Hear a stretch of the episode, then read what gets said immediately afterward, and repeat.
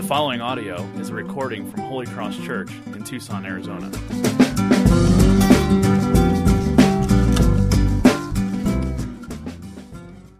But there's so much in here that I want to cover for this morning. You know, Paul writes to these Galatians, and he planted this church, and he is writing to them to encourage them, to strengthen them, and really to correct them because this church that he planted is now being influenced by many other teachers. So Paul came in as a, as a teacher and as a pastor and church planter. And imagine this he leaves, and then some other pastors come in and are teaching things contrary to what Paul had established and how he planted this church. And so he's correcting them. He's seeking to encourage them and rebuke them and, and set, set things as they ought to be. And have you ever received a letter from a friend in the mail and kind of halfway through the letter, you just stopped, took a break, and put it away for another day, and said, I'll come back to the rest of that. Well, that's somewhat, it's kind of what we're doing here is each week we come back to this letter. And so we do miss out on some. I mean, the great thing would be to sit down and read the book of Galatians every single time we sit down and come together. Uh, but it's super long and, and would be maybe a little impractical for, for this morning. But it's good for us to realize how does this fit into the context of the rest of the letter because he's writing this letter to his friends and it's right for us to see it as a letter and so i want to just recap in one sentence we are taking 12 weeks through this letter i want to recap in one sentence where have we been so far and where were we last week and here it is here's a very brief recap of where we've been so far on the cross jesus was treated as if he lived our life so that by faith in Christ, we are treated as if we lived His. Now imagine this. To embrace that, to really believe it, to really understand that and apply it to our life, what that means, the implications are, are broad and vast and, and, and incredibly transforming. To live a life really believing that Jesus was treated like us so that by faith we would be treated like Jesus. Pretty amazing. And that's where we are. Salvation is more than just a forgiveness of sins. It's more than just relationship with God. It is a means of our bond of unity and peace and friendship with God forever. And this is not because we are good, but because of God's grace, His unearned blessing, His unearned promise to us. And so this morning we learn more about this grace. We learn more about the, the, the um, nature of this grace, the nature of this promise. We dig deeper into it and as Paul's letter continues, that's what happens. We seem to get deeper into the beauty and wonder and grace of this promise that God has made to us. And one pass through this, this section of Scripture, you might be thinking, nothing's jumping out at me. If you were to sit down and do a quiet time and, and read this passage, you might think, you know, nothing is popping out at me. Nothing seems to really grab my attention. And I've heard it said that if we are willing to mine and dig through Scripture, we will find some real jewels. And I believe that if we dig into this passage, we will come out finding some real gems of Scripture here. And so here's one of my motivations this morning. My motivation this morning is for you to love the Old Testament, for you to love the law of God. And that's not, that's not my only motivation, but that's one of my motivations. As we get through this, I want you to not discredit or disregard things way long ago, the Old Testament and the law of God, but I want us to, to together embrace this, find life through this, and see what it is drawing us to, to understand. I understand that among many Christians, the, the mentality is Jesus is here, He has come, the old is past, the new has come. Let's move on. Let's, let's, let's kind of do away with the Old Testament. Let's live in light of the New Testament. Uh, they even print now, you know, just the New Testament Bible where you can give the New Testament to others. And, and this is, the New Testament is, is beautiful. There's nothing wrong with giving just the New Testament. But there's something in me that says, yes, but there's more to this. There's more that we need. And it is good for us as Christians to not say, the old is old, the new is here. Let's move on. Jesus died, he rose from the dead. That's all we need because we need to learn from, from what the Old Testament has to teach us. And the, the way that Paul gets us excited about his, his readers excited about Christ and the work of Christ is by revealing the significance of Christ in the Old Testament. And that's what he does. And so he breaks up the, this passage, he breaks up this passage in two big categories represented by two different people Abraham and Moses. the promise and the law. And if we can understand these two categories, we can understand the entire Bible. If we can understand the significance of Abraham and the promise and the law and Moses, we will be able to see the significance of, of all of Scripture, old and the new. And wouldn't you like to grow into a more coherent and understanding and depth to what the Bible has to say? I mean, I'm assuming that because you're here, you want to learn. You want to learn about God's Word. You want to realize, you want to understand what does it have to say to me and my life.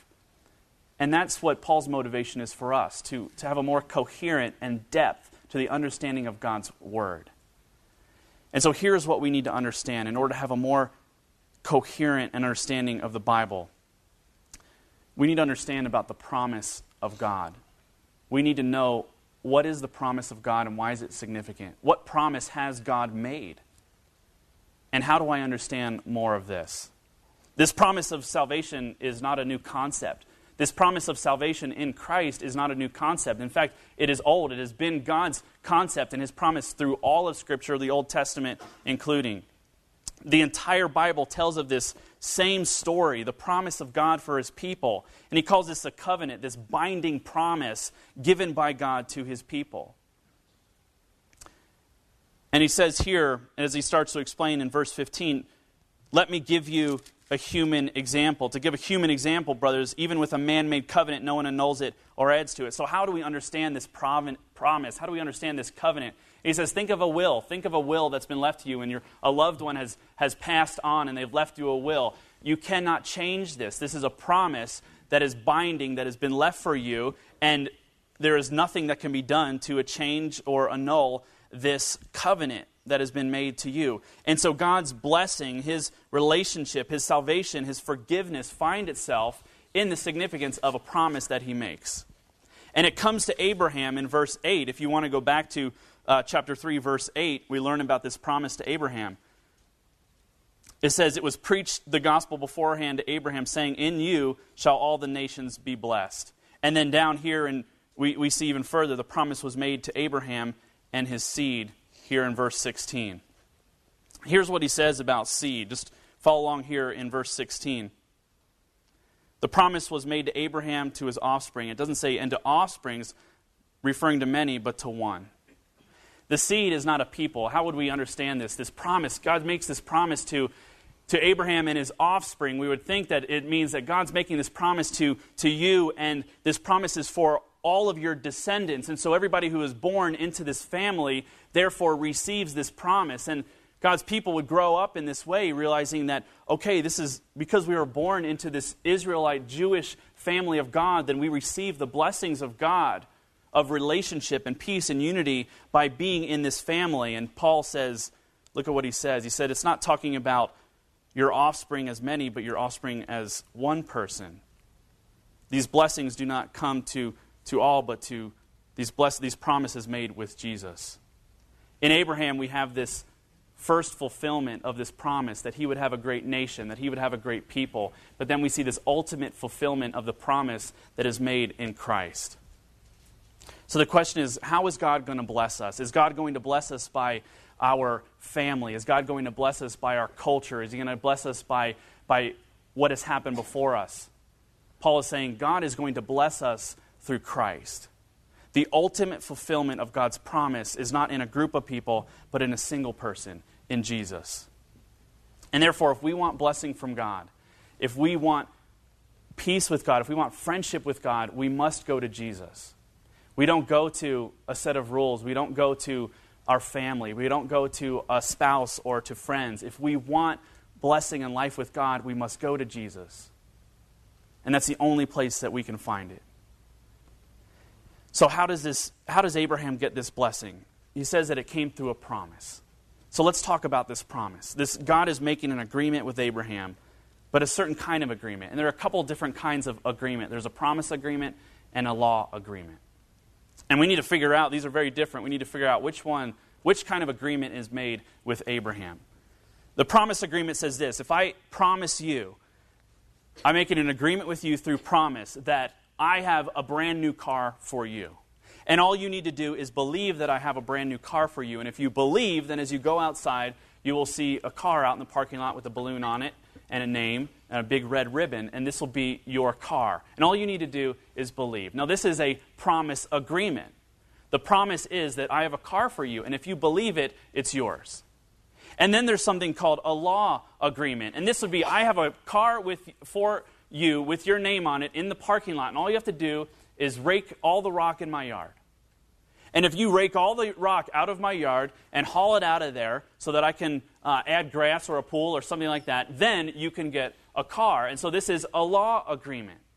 And so there are two different kinds of agreements. The promise agreement, for that to be fulfilled, is contingent on the person promising, making the promise. If the person making the promise, if I break my promise to you, then that promise dies. But in a law agreement, it's based on the promisee, the person who it's promised to. And if you break the agreement, then the promise dies. So if you don't live up to your end of the bargain, the promise you don't get. Now, the question is which kind of promise is God making with Abraham? Is he saying, Abraham, if you live up to the terms of this agreement, if you live up to the terms of this promise, then you will receive it? Or is God saying, you only need to believe and the promise is yours? Here's what Paul wants us to understand. As soon as two people are a part of an agreement where both people need to hold up to a bargain, then it's no longer a promise agreement, but a law agreement. It's performance and reward. And so, which is Abraham's? And which, which kind of agreement should we understand the gospel and the promise that God has made to us? God says, Abraham, I'm going to do this to you he never says to Abraham, Abraham, if you do this, I will do this for you. But rather, he says, I'm going to do this. And Abraham believes, and it was credited to him as righteousness.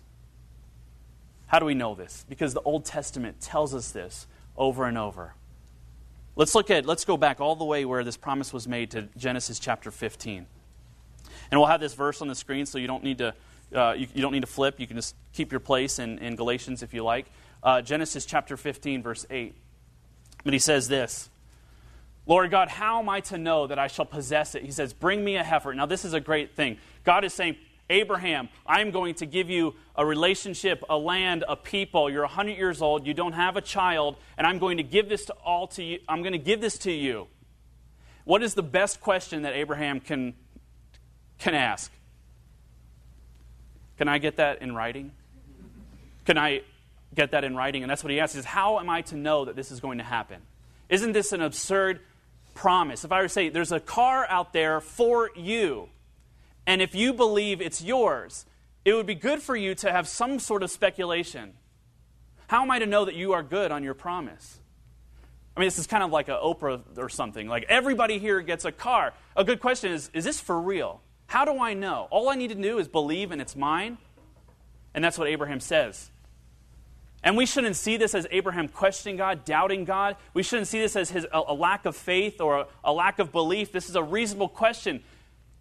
How can I trust that you are trustworthy of this promise?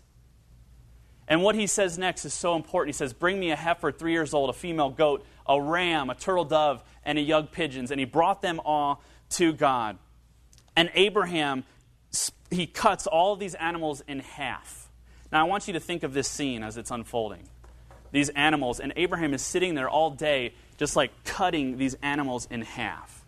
This is disgusting, it's bloody, it's nasty. And he, and he splits them open and he, and he lays them there. And, and why is this significant? Here's the way two people made a covenant in this time. If you were to make a covenant with somebody, they would kind of seal this deal by cut, bringing an animal and cutting it in half. And what the person is saying is, this is how engaged I am. This is how all in. This is how much I promise. That if I go back on my promise, let this be done to me. Let what is happening to this animal be done to me. Let me be divided. Let me be cut in half. Let me die. Let me cease to be.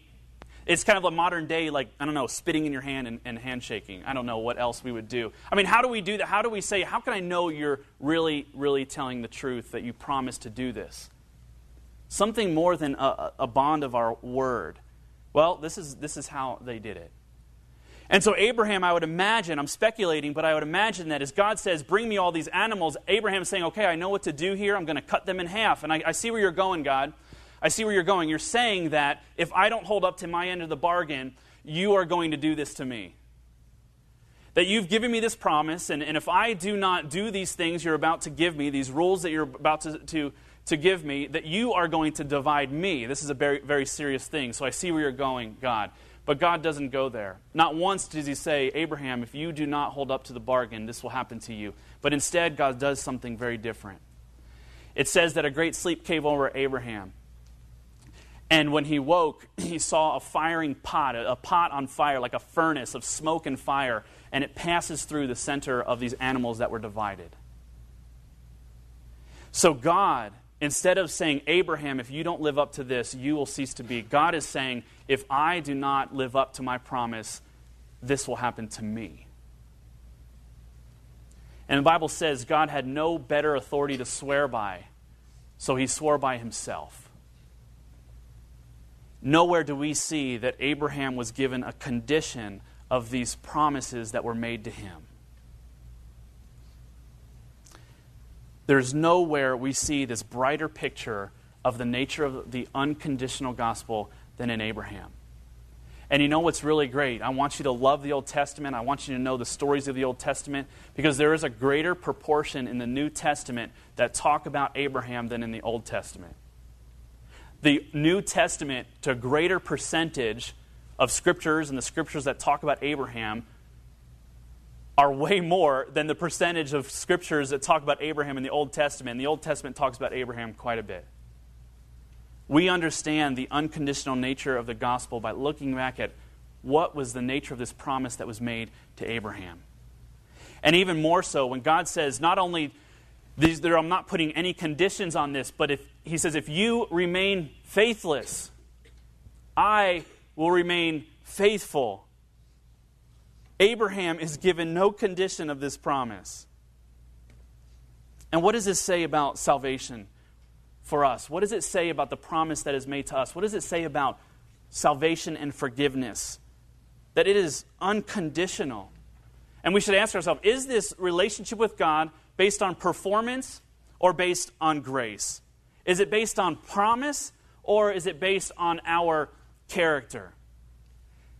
And nowhere more clear do we see than here in the story of Abraham that is by promise. And you can trust him.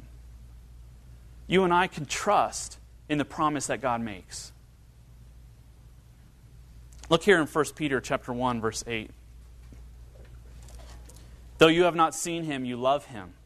Though you do not now see him, you believe in him and rejoice with joy that is inexpressible and filled with glory, obtaining the outcome of your faith, the salvation of your soul. What is the outcome of belief in God? What is outcome of belief in the promise that was made to us in Jesus Christ? Salvation.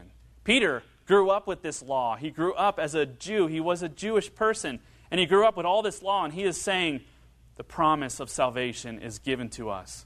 It is a promise that is obtained by faith. There's this question that I've probably asked of others several hundred times. I don't know how many times, but, but in the several hundreds in the last decade of, of ministry as I've met with people, people in the church and people outside of the church. And the question that I've asked is if God asked you today, why should I let you into heaven, what would you say? And I've asked this question so many times that I've received a, a great variety of, of answers. And I want you to know here, here, are some that I've received more or less answers to this question. And this is not just non Christians, these are Christians, people within the church that give an answer like this. Well, I would say, I would probably say 90% of the people give an answer like this I've tried to live as God has asked me to live. I used to be really bad, but today I'm actually a lot better. I'm not as bad as I used to be, but I've changed quite a bit. I treat people well. I've grown up in the church and I've wanted to live the Christian life, and I think God would honor that. See, these are answers that I've received probably 90% of people into the church and outside the church. What would Paul say to a question like that? You know, we reviewed this a couple weeks ago. What would Paul say if, if God came to Paul and said, if, Why should I let you into heaven, Paul? Let's go back to, to chapter 2, just the last chapter, a couple weeks ago in verse 19. Do you remember what he says? For through the law I died to the law so that I might live to God. I've been crucified with Christ. It is no longer I who live, but Christ who lives in me. And the life I now live in the flesh, I live by faith in the Son of God, who loved me and gave himself for me. Paul's hope for salvation is this Is it his performance? It is his rule keeping? Is it his, his character? His answer is My hope is Jesus loved me and gave himself for me. That's my reason. That's my reason that I have gained righteousness. That's why I have relationship with God. That's why my sins are forgiven. Because Jesus loved me and gave himself for me. Think about the question, the answer that you would give to a question like that. Why does God love you? Why should he love you? Why should you have relationship with him? Why should you be with him? Why should you be in peace and comfort and, and joy with him forever? And if you if you your answer, think of that answer, and if you look through all the scripture and you don't find anybody else giving that answer, then your answer is probably wrong. If no one is talking like you in the scripture, then your answer is probably wrong. But what do we see of all the people that come to relationship with God? They always say, Look at what God did for me. Look at who I was and what He did. Look at what happened. Look at where I was when He came into my life. Look at how weak I was and how much I was sinning and how, how much I was rebelling. And look at what God did. He came to me, He transformed me, He saved me. And we see this over and over again for, through all the pages of Scripture. Everybody who has a relationship with God, we see, look at what God did. And so to think about the gospel and to gospel thinking, it, it requires this change of thinking in our own minds and heart. That this isn't about what I have done or what I continue to do, but it's about what God has done and what He promised in Jesus Christ. Now, I said that there were two parts to this equation, that there were two parts of the story, and I've only mentioned one. I, I mentioned Abraham and the promise. And, and, now we should look at that second point real briefly. Imagine Paul is teaching on grace, he's talking about gospel, he's talking about promise. And you're a Jewish person, and, and all of a sudden you're thinking, and, and this is the right right way to think if you're given this message. That it wasn't given through the law, it was given through promise. And I imagine he's saying to this to his people, and all of a sudden a hand goes up. And they scratch their head and say, Paul, if, if salvation is by promise and by faith, and in, in, in, in Abraham is a model of that for us, then why, 430 years after Abraham, God gave us the law? Isn't that a great question? You would think that it'd be the other way around that God gave the law, it didn't work, and then he says, hey guys, the law's not working. You can't earn God's salvation by, by, by law and by merit. So now it's by faith. Let me introduce you to a man named Abraham. But it's the other way around we see Abraham, and then we see 430 years later, God comes along and he gives them the law. He gives them the Ten Commandments. He gives them the sacrificial law. He gives them Moses. He gives them the whole structure of how people ought to live. And the people are saying, Why? Prove to me why. And that's a great question. And Paul goes right there in verse 19. He says, Why then the law? Does Paul say, Oh gosh, I hadn't even thought of that? Is God saying, Well, that didn't work. Maybe I was too optimistic about people. Maybe I thought that if I said by faith they would be saved. And, and, maybe I thought they would actually believe that, trust in that, but they became really bad. And so I had to kind of do away with that and come up with a new, a new system. Is God saying, I didn't realize what I was getting into? It's time to bring down the hammer, it's time to bring down the rules. Paul is saying, Good question, let's talk about the law. He says it was added because of sin, it was added because of transgression. Verse 19, 20. The law is written because of the presence of sin. You know, why, are, why do we have laws today? We have laws because of sin, we have laws because of transgressions. I remember sitting in a kindergarten class. Uh, we were borrowing a kindergarten classmate, kindergarten first grade, and it was a, a, Sunday school, and we were there were on the on the wall were basically like the ten rules, the ten commandments of of uh, classroom conduct. Maybe you've seen these before, and, and they had the usual ones on there. I remember this list because there was one that stood out that was just so peculiar and, and really different from all the others. The, the normal ones were on there. You know, no hitting, uh, no, no shouting, uh, no no mean talk, no bullying. And then down towards the bottom, I saw one that was, that was just really, really odd. And it said uh, something to the effect of no putting glue in other people's hair. and I couldn't help but think, someone did that. Uh, that rule is on that list because someone did that. It, it's similar to the, the bizarre uh, warning labels that you might see, like on your hair, your curling iron that says, do not use in the shower, or something like that. Someone did that. And s- someone did that once. But someone did that. And so they said, okay, we need to have this law, we need to have a rule because of sin, because of transgression, because people get it wrong and people mess up. And Paul is saying the law has come because of transgression. We need to be clear on the purpose of the law because otherwise, if we are unclear on the purpose of the law and why it's here, then we will misunderstand God and what He desires for us. There's a quote by Charles Spurgeon, an old uh, pastor and preacher. He says, A handsaw is a good thing, but not to shave with. True, very true. Now, a good thing is not good out of its place. And for so long and in so many ways, Christians, non Christians alike, we look at the law of God and we misunderstand it. We don't realize why it's there. If we were to put in our own words, well, what's the law of God for? We might say, well, God has given us the law so that if we live by it, we will find favor with God. Do these things, God will like you. Don't do them, you'll find yourself in a world of hurt. And Paul is saying you're misunderstanding the purpose of the law. What is the law good for? The law is a measure. The law shows us what kind of life. It's like this rule stick. It shows us what kind of life is pleasing to God.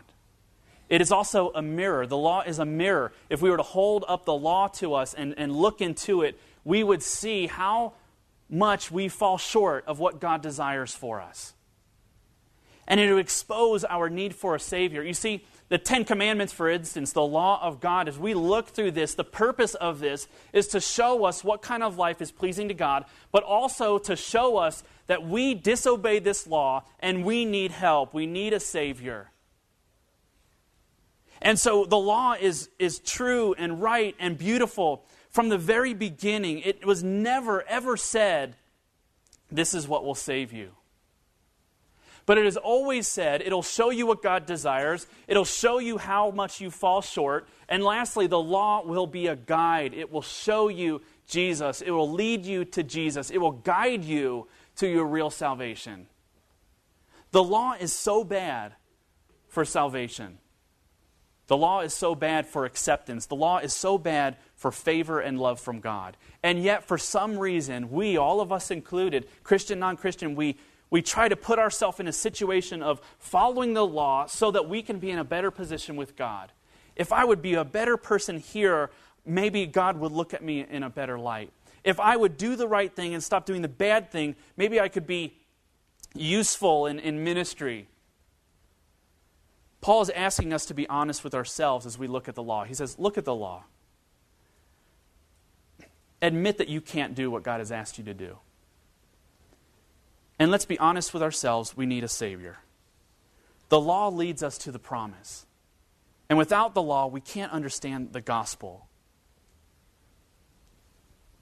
The Old Testament is not weird and then we get to the good stuff. That's what I want you to see. That it isn't yada, yada, yada. I'm so glad that Jesus finally came. Let's, let's just cut that out the Old Testament, the New Testament, it's the story of God's promise to us. If you want to know the gospel, you need to know the Old Testament. If you want to be a Christian, you need to know what it means to be a Jew. Okay, that, what was all that about? That's my job, I think, as a pastor, to make just absurd comments and you to be like, I don't know what that means. What on earth am I talking about? Is this church really confused? No, here's what I mean. We need to know if we want to grow in, our, in the grace of, of Christ and know what it means to find, find acceptance with God, we need to know how the law is used to continually show us our need for Jesus. And we should love the law. As David says in the Psalms over and over and over again, he says, God, I love your law. Why? Is he just like the teacher's pet? Is he just like a really good student? Like, I love your law, I'm going to do what's good. No, I love your law because it shows me you. It shows me my own failures and it shows me my solution in you. And if I can live with that understanding every single day, then that is all I need. To live as a Christian by faith is to, know, to look in the mirror and see what God requires and say, I'm glad I have Jesus.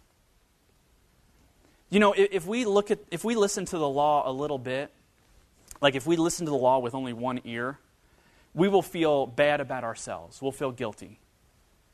We'll say, man, I, I kind of wish I didn't do that. I wish I was different. I wish I was better. And this is what it feels like when you get pulled over for a speeding ticket. And our friends will help us and they'll say, just don't, they'll say, don't worry about that. You made a mistake. Don't worry about doing the wrong thing. I mean, everybody makes mistakes. And so if we listen to the law with one ear, we, we feel a little guilty, but then we get over it.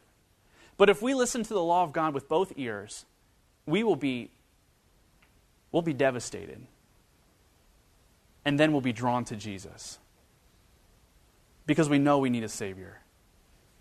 And, and God is serious about drawing us to Himself. Why did the law come 430 years after Abraham? Because God is serious about drawing us to Himself. He wants us to know him. He wants us to trust him, to believe in him, and to have to rest in the promise agreement. That he is ours if we believe.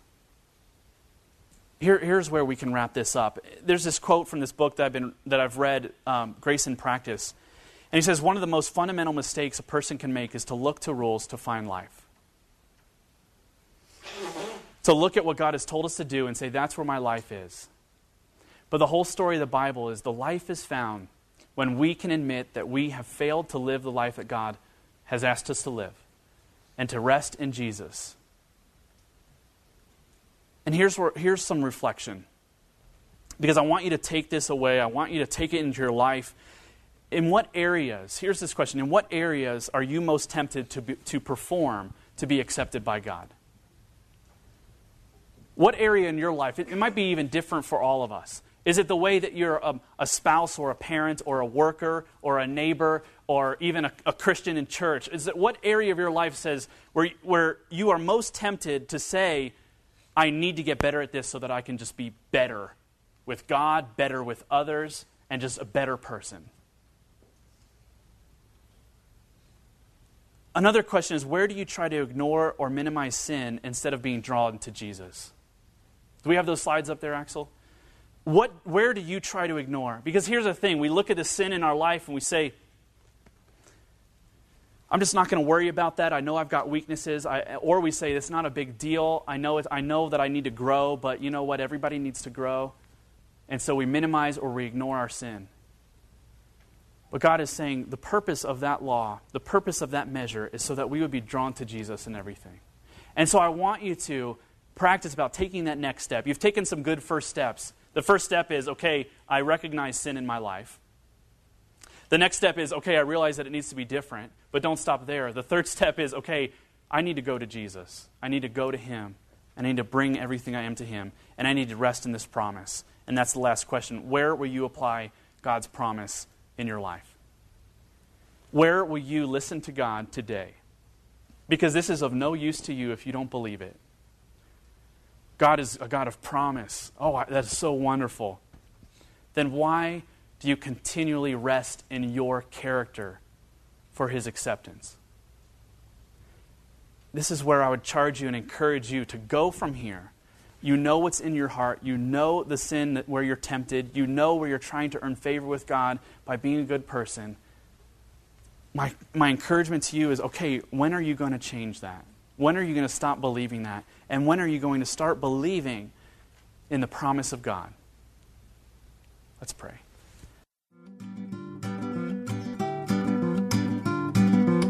For more audio and information, please visit holycrosstucson.com.